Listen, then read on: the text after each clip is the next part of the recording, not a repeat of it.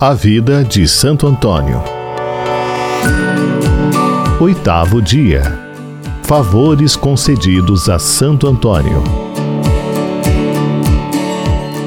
Se o descendente de Godofredo de Bulhões tudo deixou para caminhar após o Mestre, teve a recompensa do cêntuplo desta vida, Antônio, renunciando às satisfações dos sentidos, recebeu em abundância delícias espirituais. Abdicando a vontade, dominou todos os povos. Privando-se dos bens terrenos, toda a natureza depositou tesouros em suas mãos.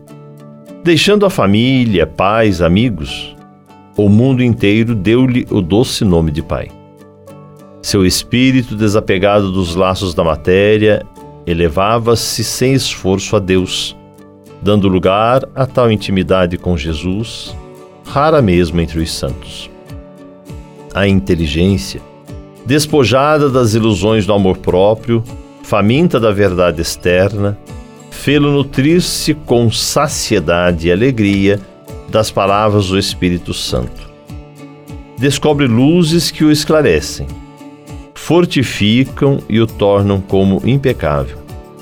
O corpo, imolado, quase não sente os aguilhões da carne e o deixa em estado de repouso. O coração desapegado da criatura pôde entregar-se com transporte às deliciosas ternuras do amor divino.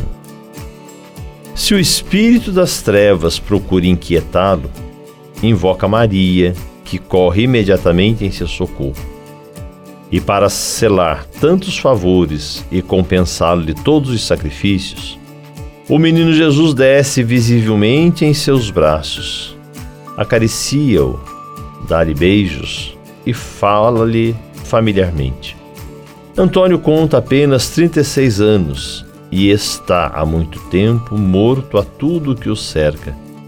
A nada mais aspira senão ao céu. Nada mais lhe resta que reunir-se a aquele que será sua recompensa e ventura na eternidade. Ó preciosa morte! Ó feliz vida! Bem-aventurado Antônio! gozastes desde esta vida do fruto de vossos trabalhos. Sentistes antecipadamente quanto o Senhor é bom para os que se dão inteiramente a Ele. O Deus de amor, que não se deixa vencer em generosidade, deu-vos antecipada recompensa. Mas para merecê-la, para chegar a tão feliz repouso de alma, tudo deixastes, tudo imolastes, tudo sacrificastes: corpo, alma, coração, parentes, amigo, amigos, felicidade, futuro. Trabalhastes antes de repousar, sofrestes antes de gozar. Procurastes Deus unicamente por Ele, sem interesses terrenos.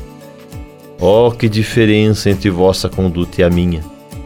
apenas deixo os pecados e pretendo logo as carícias de Jesus.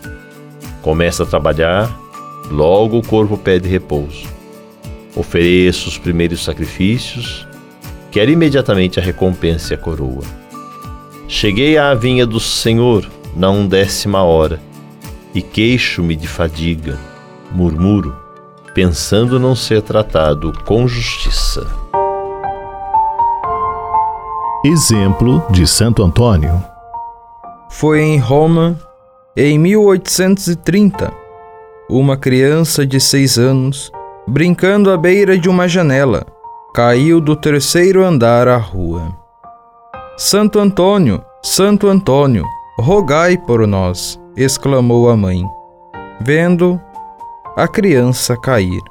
Assustadíssima, desceu julgando ter a criança morrido instantaneamente. No entanto, ela nada sofrera, nem uma contusão, nem um ferimento. Um frade disse o pequeno: Amparou-me nos braços e colocou-me docemente no chão. A senhora conduziu a igreja para dar graças a Deus. O menino, vendo um quadro, exclamou: Olha ali olha ali, o frade que me salvou. O frade era o poderoso taumaturgo Santo Antônio de Pádua. Máxima de Santo Antônio. A ação é de algum modo mais eloquente que a palavra.